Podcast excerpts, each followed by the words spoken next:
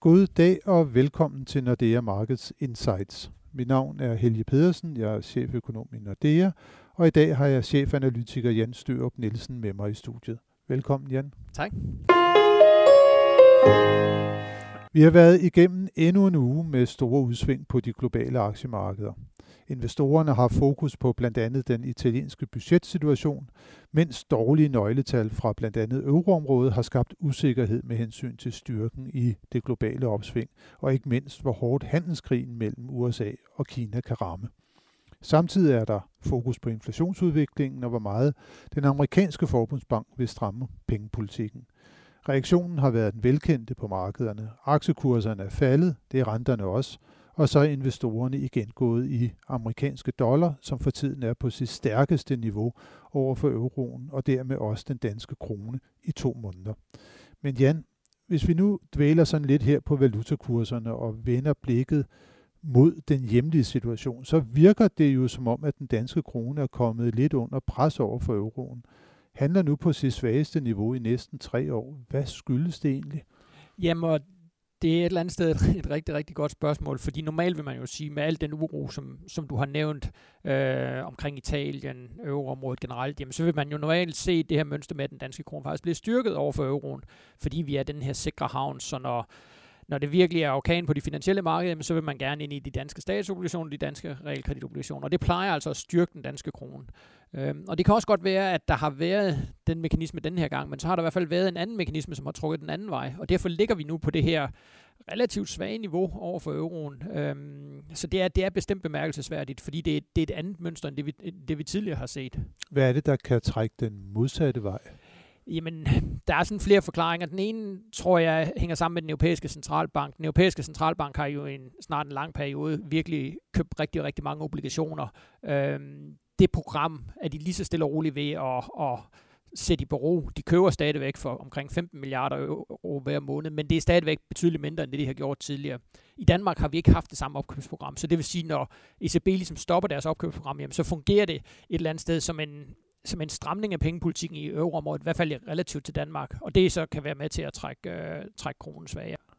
Altså det, at de, de europæiske renter, de skulle sådan begynde at, at stige lidt, uden at de, de gør det herhjemme? Ja, lige præcis, at de helt kort øh, pengemarkedsrenter i euroområdet lige så stille og roligt skulle begynde at trække højere, fordi den europæiske centralbank ændrer politik. Nationalbanken har ikke haft det her opkøbsprogram, så de har ikke ændret politikken, og derfor så, så vil forskellen mellem, øh, mellem de her renter i euroområdet og Danmark, så vil øh, den tale for, at, at kronen skulle blive svækket lidt.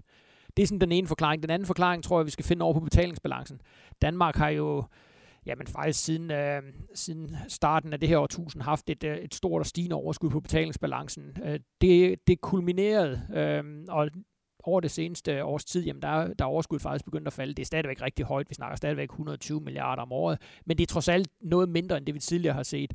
Og der er det jo altså sådan, at når man har overskud på betalingsbalancen, jamen, så er det med til at presse kronen stærkere. Øhm, men det pres på en stærkere krone er bare mindre nu, end det tidligere har været, og derfor kan den renteforskel, som Nationalbanken ligesom har over for den europæiske centralbank, kan den vise sig at være for stor øh, i forhold til, til det, vi vi havde for, for et par år siden. Så det trækker altså den danske krone sværere nu. Hvad vil Nationalbanken så gøre? Altså vil Nationalbanken skride ind for det her, eller er vi ikke nået på de niveauer endnu? Jeg tror ikke, vi er nået på de niveauer. Altså, vi ved det jo kun en gang om måneden, når Nationalbanken kommer med, med deres officielle udmeldinger. Vi får den næste udmelding omkring, hvad de har gjort i, eller ikke gjort i oktober. Den får vi øh, nu her på, på fredag. Øh, men jeg tror, den vil vise, at de endnu ikke har været inde og, og ligesom støtte opkøb danske kroner. Men der skal ikke ret meget til. Altså, vi snakker, øh, lige nu ligger kronen over for euro lige i omkring syv komma seksogfyrre nul. Øh, hvis vi kommer op omkring syv komma seksogfyrre Øh, tre, jamen, så tror jeg faktisk, så vil vi se, at Nationalbanken begynder at støtte opkøb. Så vi ligger lige i det niveau, hvor de, hvor de i hvert fald kigger på markedet, og der skal ikke ret meget mere til, så begynder de altså at, at købe kroner for ligesom at undgå, at, at kronen bliver svækket yderligere.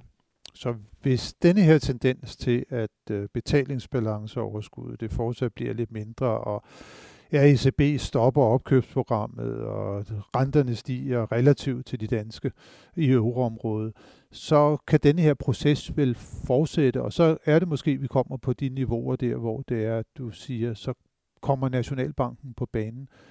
Hvor, hvor langt vil man så være fra at begynde at skride til at sætte renten op? Altså nu snakker vi først om noget intervention, men det næste skridt, det vil jo være ligesom at forsøge på at indsnævre sådan helt officielt rentespændet.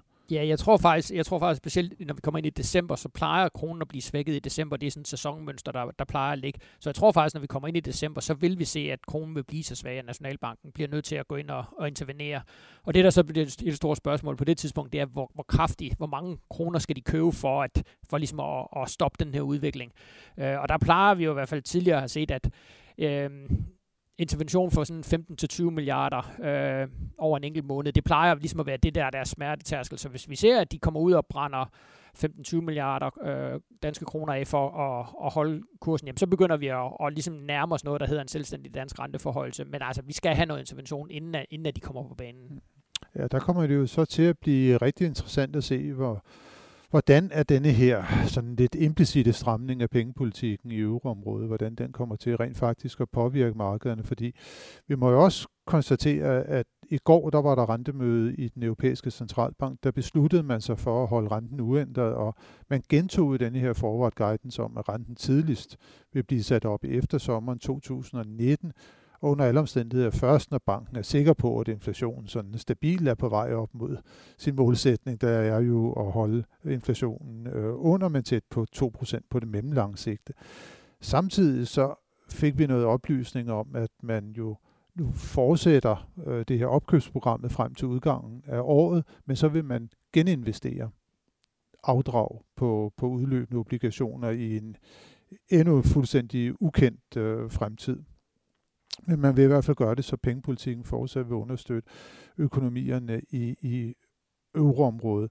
Og set i, i, i, i det lys her, hvor, hvornår kunne vi så vente? Altså en ting er, at der måske kunne komme en selvstændig dansk renteforhøjelse.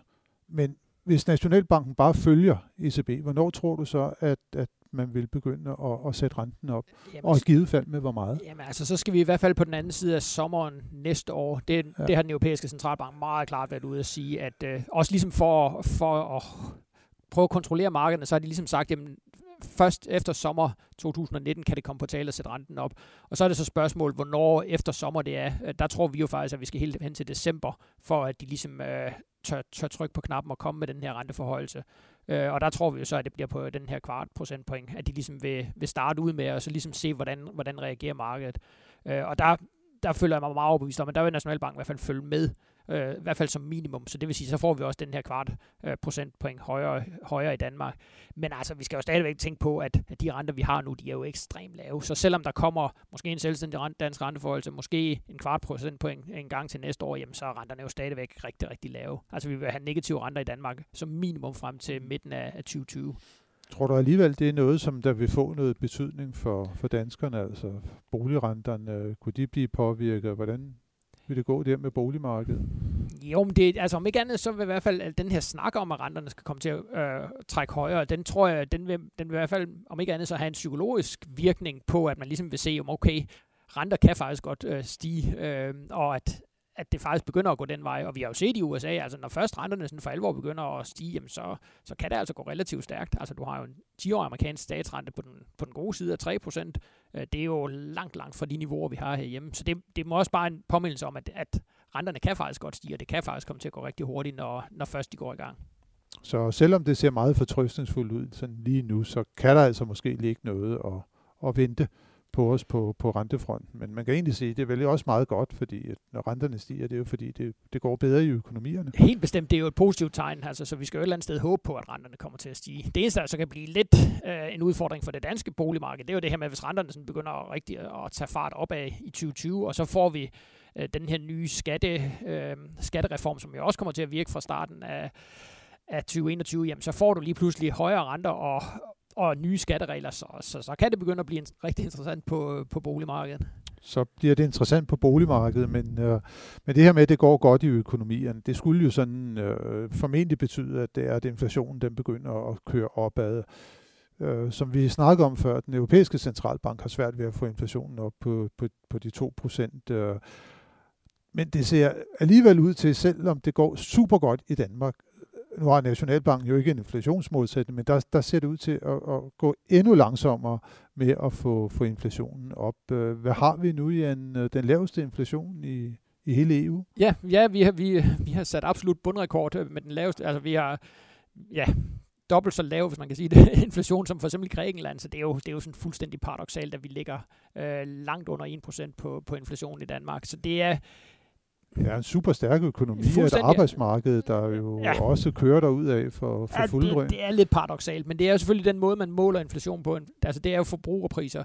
Man tager jo ikke højde for, hvad der sker på boligmarkedet på alt muligt andet. Så, og der har vi jo set, jamen for eksempel noget som øh, fødevarepriser er jo virkelig kommet, eller faldet kraftigt øh, i Danmark. Så det er noget af det, der er den store forskel. Øh, vi kan også se, at transportomkostninger er steget noget mere i, i resten af Europa, end de er i Danmark. Så der er nogle af de her ting, øh, jeg tror stadigvæk, det er, det er midlertidigt faktorer, men det er altså de her ting, som gør, at, øh, at inflationen lige nu er meget, meget lav i Danmark. Ja, det er vel på sin side meget godt i sådan en periode, hvor der måske kan være lidt usikkerhed omkring økonomierne.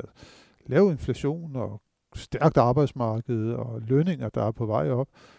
Ja, jamen, altså så forbrugerne får jo alt, alt det bedste fra alle verdener. Altså, der, og det kan vi jo også se, købekraften herhjemme er jo virkelig kraftigt stigende. Øhm, og det betyder jo så også, at selvom for, privatforbruget jo vokser fint herhjemme, altså vi vokser med et par procent i, i husholdningens forbrug hver eneste år, jamen så ligger man også stadigvæk rigtig, rigtig meget til side. Og det er jo netop, som du siger, jamen det kan måske være meget godt i en periode, hvor der er sådan lidt global usikkerhed. Jamen så har vi i hvert fald forbrugerne til ligesom at, at holde hånden under væksten herhjemme. Forbrugerne holder hånden under væksten herhjemme, Jan. Det var en god status på, på lige på dansk økonomi, der hvis det er, vi kigger lidt fremad på næste uge, så bliver det faktisk en ret begivenhedsrig øh, uge, når det angår de store nøgletal. Vi kommer til at se inflationstal fra Europa. Det er jo noget af det, som markederne virkelig har fokus på. Vi skal have nogle vigtige indikationer på, hvordan det går i amerikansk økonomi. Vi får det såkaldte I S M-tal, og så får vi også på fredag arbejdsmarkedsrapporten øh, deroverfra, og hvor der jo igen vil være enorm fokus på, om lønningerne er på vej opad, og om det så kan være noget af det, der, der øger inflationsfrygten, og dermed også frygten for, at den amerikanske forbundsbank virkelig øh, får sat renterne øh, højere op. Og så bliver der også et rigtig spændende møde i den engelske nationalbank, hvor der jo for tiden må formodes at være ret stor nervøsitet øh, angående Storbritanniens Brexit-aftale eller mangel på samme. Det bliver en øh, super spændende uge, som vi har foran os, men tak for nu, Jan, og tak til alle jer, som har lyttet med til denne uges podcast. Det håber vi også, at I gør i næste uge, hvor vi vender tilbage med friske analyser og vurderinger af de finansielle markeder.